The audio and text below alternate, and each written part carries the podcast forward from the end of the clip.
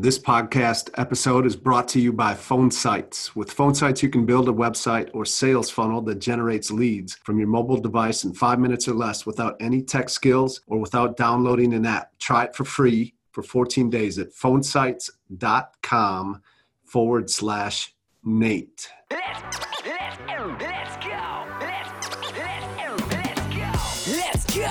05 and 06, I deployed to Kuwait. I used to wait every day for them to say, Nature going home. I missed my life, missed my wife. 15 months, she was all alone. But when I got back, I felt out of control.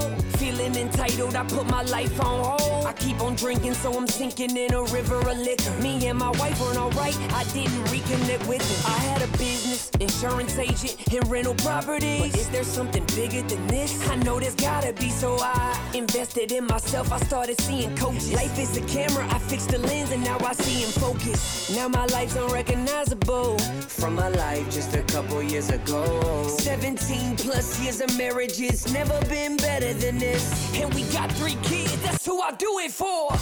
I'm called to be a leader. I'ma lead the way, cause I'm a firm believer. We can do anything we want. If I said it, then I meant it. I probably already did it. Consider it done.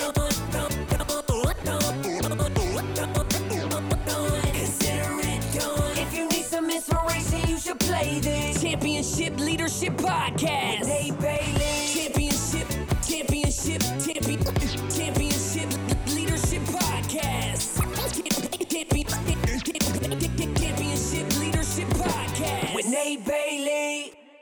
Hey, what's up, everybody? Nate Bailey here, Championship Leadership Podcast, and I'm really honored and excited to have Thom Shea with us. He is a uh, distinguished retired Navy SEAL, 23 years of service. He has a, book out about five and a half years ago, an incredible book called Unbreakable, a Navy SEAL's Way of Life. And he speaks, he coaches executives on leadership and uh, how to impact and move their businesses forward. And I just really appreciate you taking the time today to be with us. Thank you, Thom. Thanks for having me. I appreciate it. Yeah. First question I like to ask is uh, what does championship leadership mean to you when you hear that phrase? What a good opening. That's actually, I think, two questions. One is uh, championship is how to win, and leadership uh, would be how leaders create the dynamic for a team to do well. And uh, how you get teams to operate effectively is critical, and it's rare. hmm Why is that? Why is it so rare? I know for a fact people operate about 20% of their ability. hmm Pros operate maybe at 40%. Yeah. Wow. And, you know, if you look at, at an athletic team, that's why any given Saturday, any college team can win uh huh. because winning may be a percentage of two or 3% of activity being increased.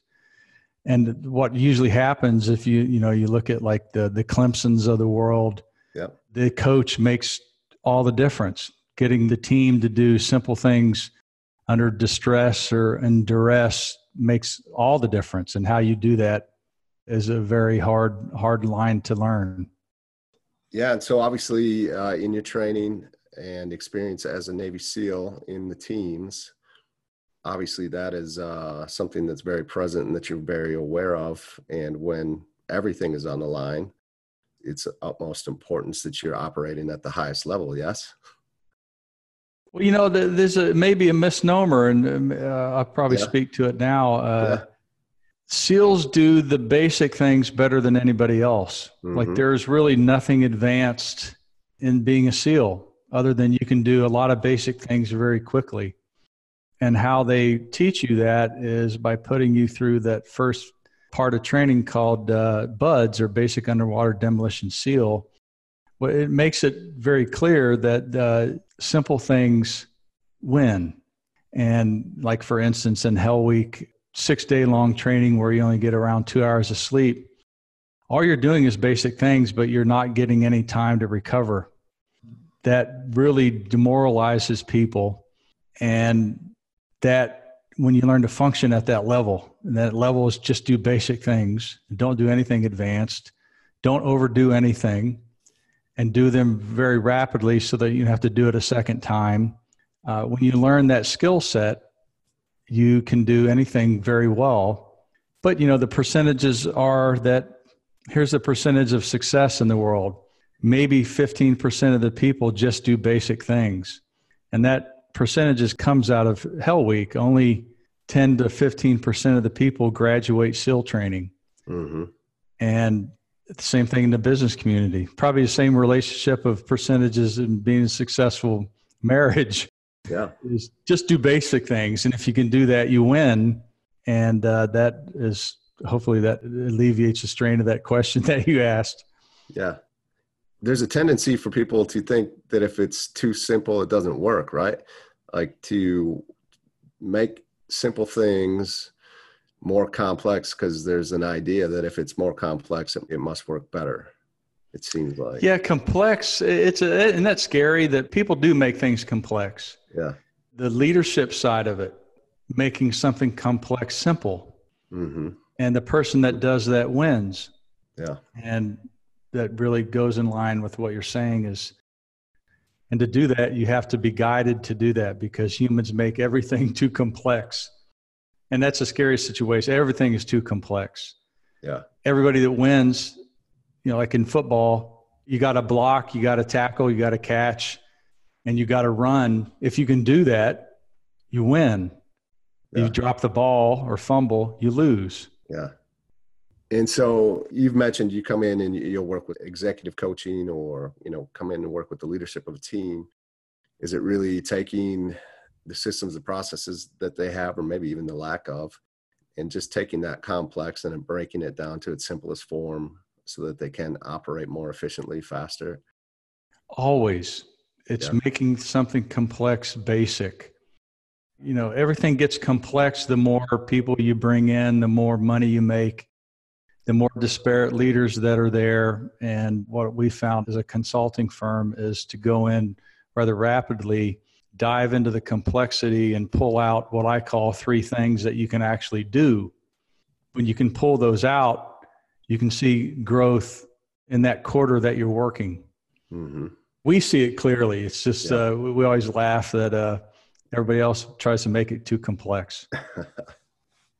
Um, talk to me, maybe tell the listeners a little bit more about you and you know what put you on the path to become a Navy SEAL, and obviously you had a, a long career there, and you know which has allowed you to come and extract all of those experiences, the knowledge, the wisdom, the what you learned through that to also carry over into your civilian life and, and impacting other leaders and companies as you continue on in life. Like, yeah, what drove you to get on that path?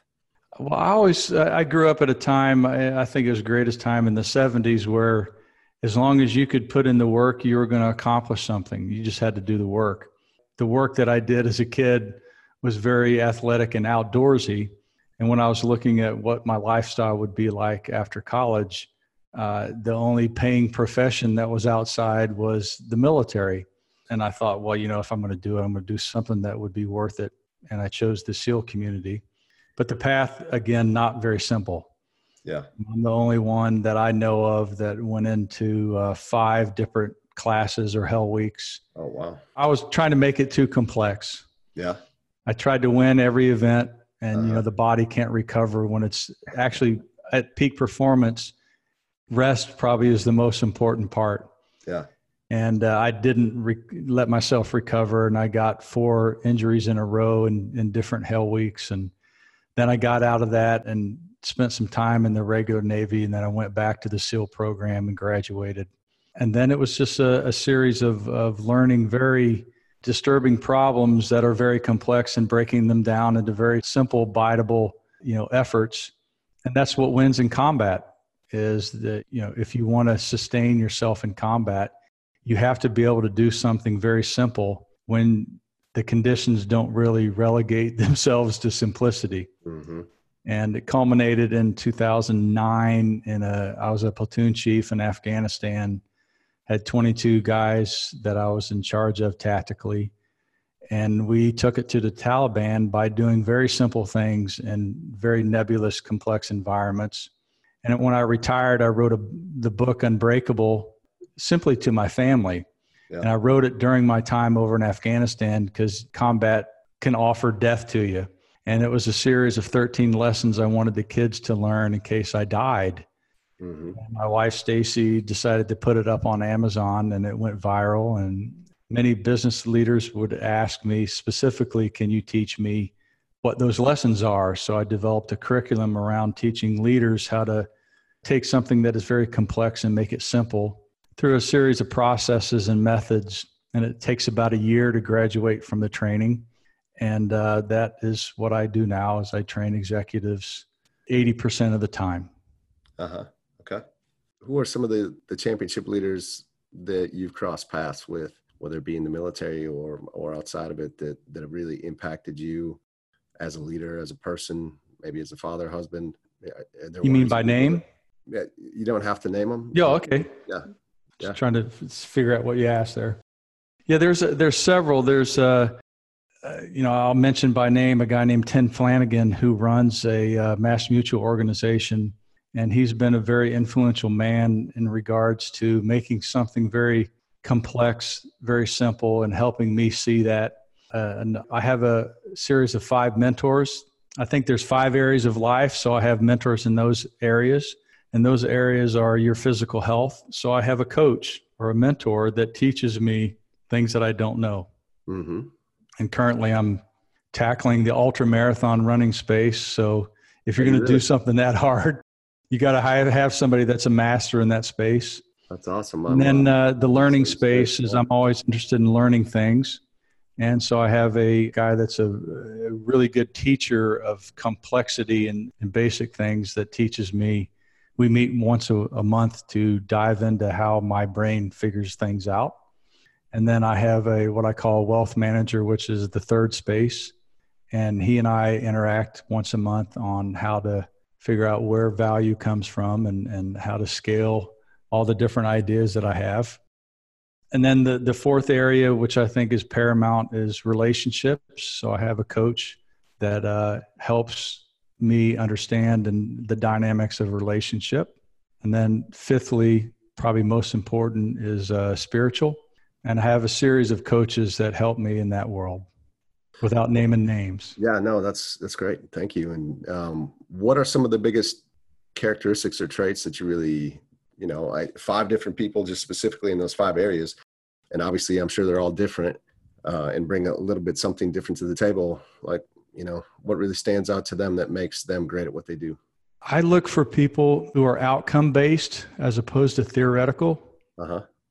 So we work on specific tasks that I have to actually deliver on. Okay. Where there's a measurable goal, uh, whether it's a week out or, or 10 days out or two years out. So our interactions are based on how I'm moving the needle, so to speak, on a measurable outcome. So those people who uh, who I gravitate to are people who actually want to show up in the world as opposed to the theoreticals. Mm-hmm. I love this because you got you have five coaches, right? And five different areas, the five critical areas of your life. I'm a coach, I'm a speaker. And so obviously I believe that everyone should have a coach. I'm the same way. Like if I'm training ultra marathons myself, I find someone that knows what they're doing in that area yeah. to help me there. Nutrition, uh, you name it, spiritually, you got a spiritual mentor. I have coaches and I'm coach. I, I, should have a coach. Tom Brady has a coach. The guy, if yep. there's one guy in the NFL, like one of the greatest quarterbacks, if not the greatest of all time, still has a coach, and he's probably like the guy that probably doesn't need one if you you know if you're going to make the argument but he still has a coach he's breaking down his throwing motion still to this day every off season and so the importance of that is that something that you you've always believed in or where does that come from for you i've always believed in that uh, from a young kid uh, you know i think from a young kid's perspective you seek out somebody that can do something that you want to do you probably don't use the word coach until later in life yeah and so I grew up in that environment and much supported by my family or my parents at that time. You know, like I, I wanted to be a football player. Well, you can only learn so much by yourself, and you immediately come to a plateau of whatever age. And so I grew up having people around me that were much better than I simply to learn from. Mm-hmm. And as an adult, I found it to be the single most important mechanism to doing anything well. And the bigger the goal, the more coaches. And uh, I, you know, the second part of that question is why don't people have them? Yeah. Answering that question is probably more important is because people want to do it their way. Mm-hmm. And a coach always tells you to do something that you don't want to do. Yeah. And it's always very difficult, but it's singular. You know, like in ultra running, here's the deal you got to run. You can't hack it. You got to put in the miles and you can't hack that. And everybody wants the hack. You're Mhm. never going to get coached if you want an easy way to do something. Yeah. So, so how do you deal with that as a leader? Um, I would, because I imagine, you know, I see it as a coach all the time. People, there's pushback. What do you do working with these companies or these executives, and uh, and you experience some of that? Uh, I think the more pushback, the more uh, growth can happen. Mm-hmm. If they actually say yes to everything, I'm really scared. Yeah. Okay. The more you know, emotional pushback, or the more attempts that are made, and then they push back, thinking that they can't do it. The more you realize as a coach, if they keep doing it and trying, they're going to succeed. You know, as a coach, I actually embrace the pushback, and uh, I don't create a condition where you can't complain, so to speak. I hope that you do. That means it's working. Yeah. And you know, to whoever's looking at coaching or being coached, coaches require pushback because you know you've hit the wall, you've hit the their limit of or their capacity, and that's where all the great experiences happen. You as an individual can't figure it out. You know, you revolt against the uh, the the mechanism or the machine. Yeah. Come back to your book, you, Unbreakable. You, you wrote that while you were on tour in Afghanistan, I believe you said. Yep. And I believe you said 13 lessons. Yes. Yep. What are some of the top ones that stick out to you from that that maybe you could share Yeah. with the listeners? Uh, the ideas obviously came from Afghanistan, but when I compiled it together, they're supposed to be learned linearly or one after the other. Okay. Okay. The first one and the th- and the second and third have been the most profound. And to date, like uh, right now, we have a training online where people can go through a guided, you know, mechanism, if you will, to learn the 13 lessons. To date, uh, over a thousand people have attempted lesson one. Okay. And I think the the basic element of success or the foundation of success is you got to be able to make a promise and keep it.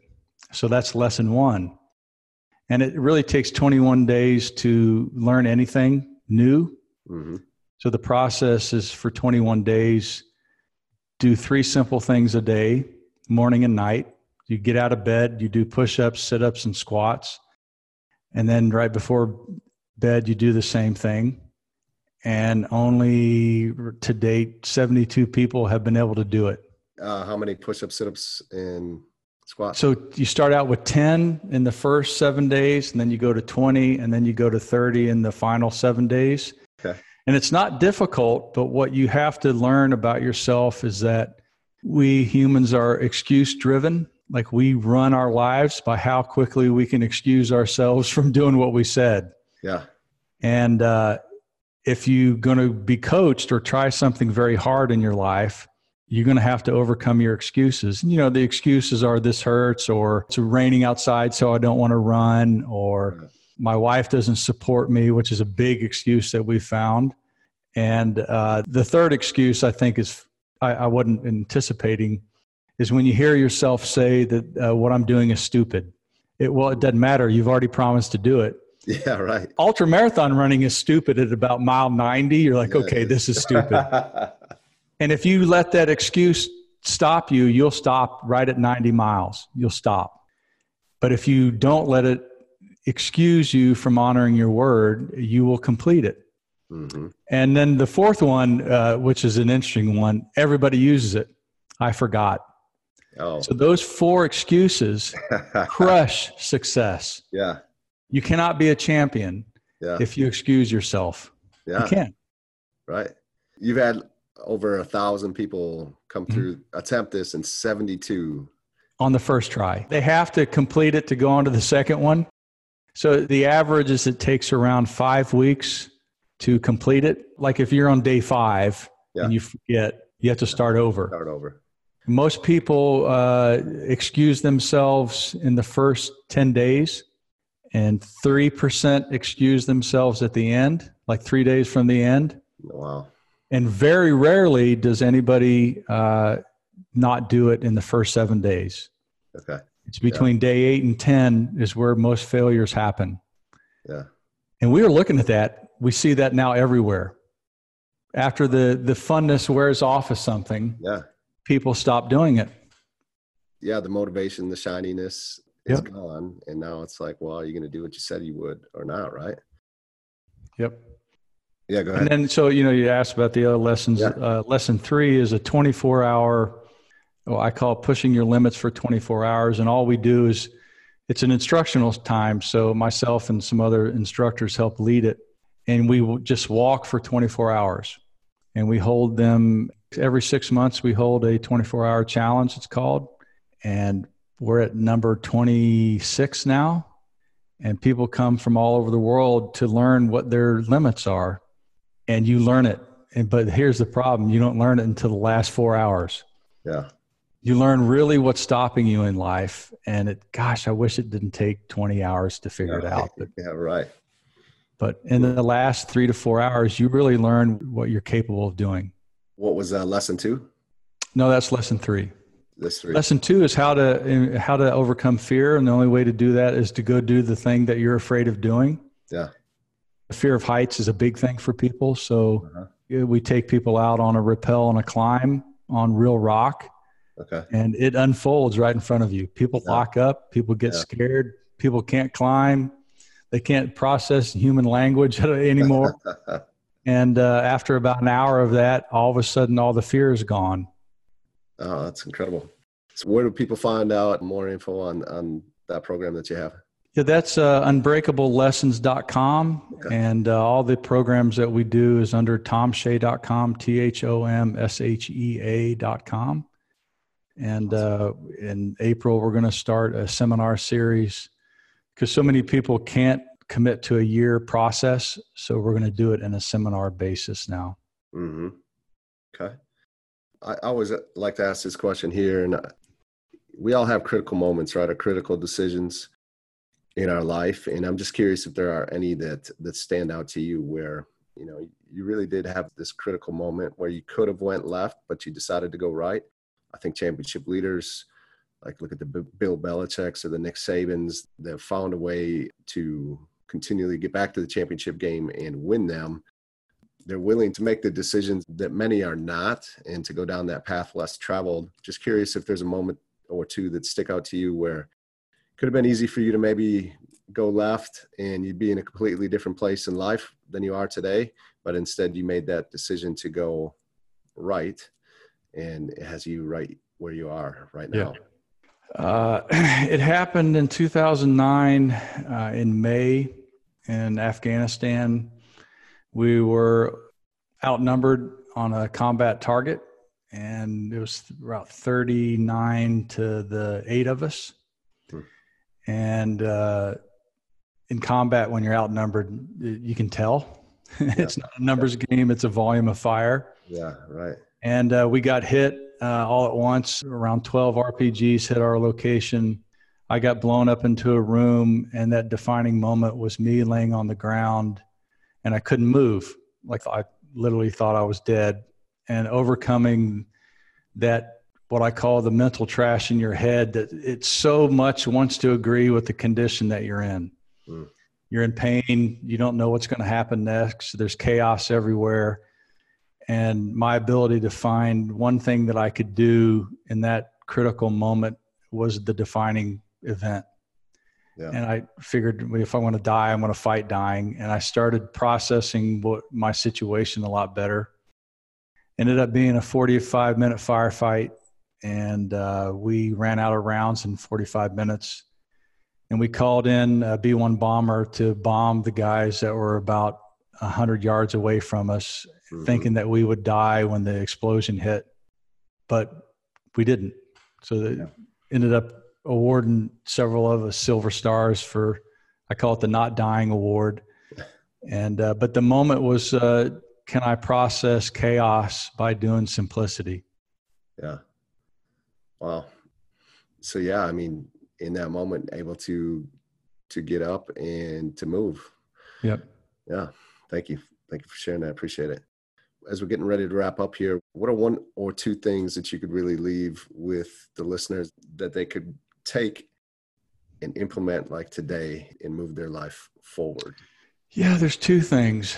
Whether you're a man or a woman, the most critical condition that you could ever be in, the one that matters the most, is that you actually do what you say you're going to do.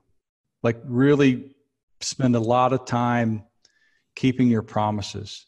If you're going to do that, you better make them basic. Don't make it a complex promise. Yeah.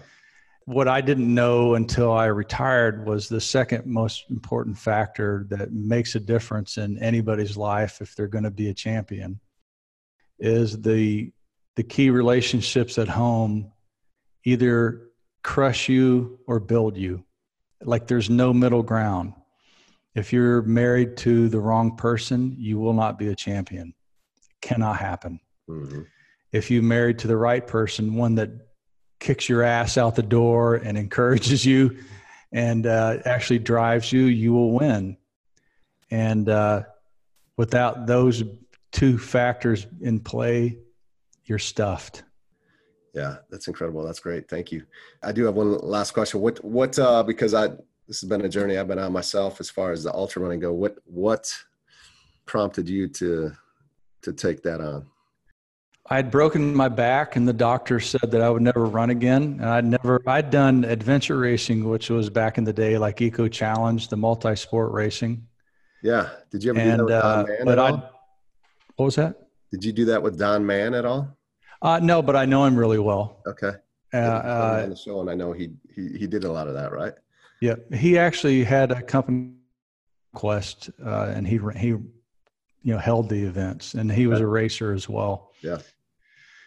Uh, but so without having the capability of doing it, I wasn't going to sit there and be an invalid.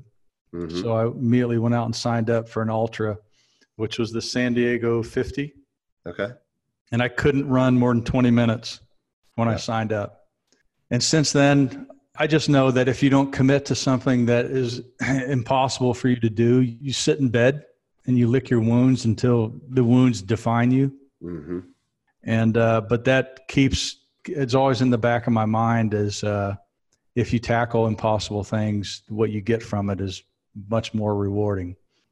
And I'm still trying to figure out how to balance life and ultra Yeah. Right. because Yeah, it's a time derivative, folks. You know? definitely. Yeah.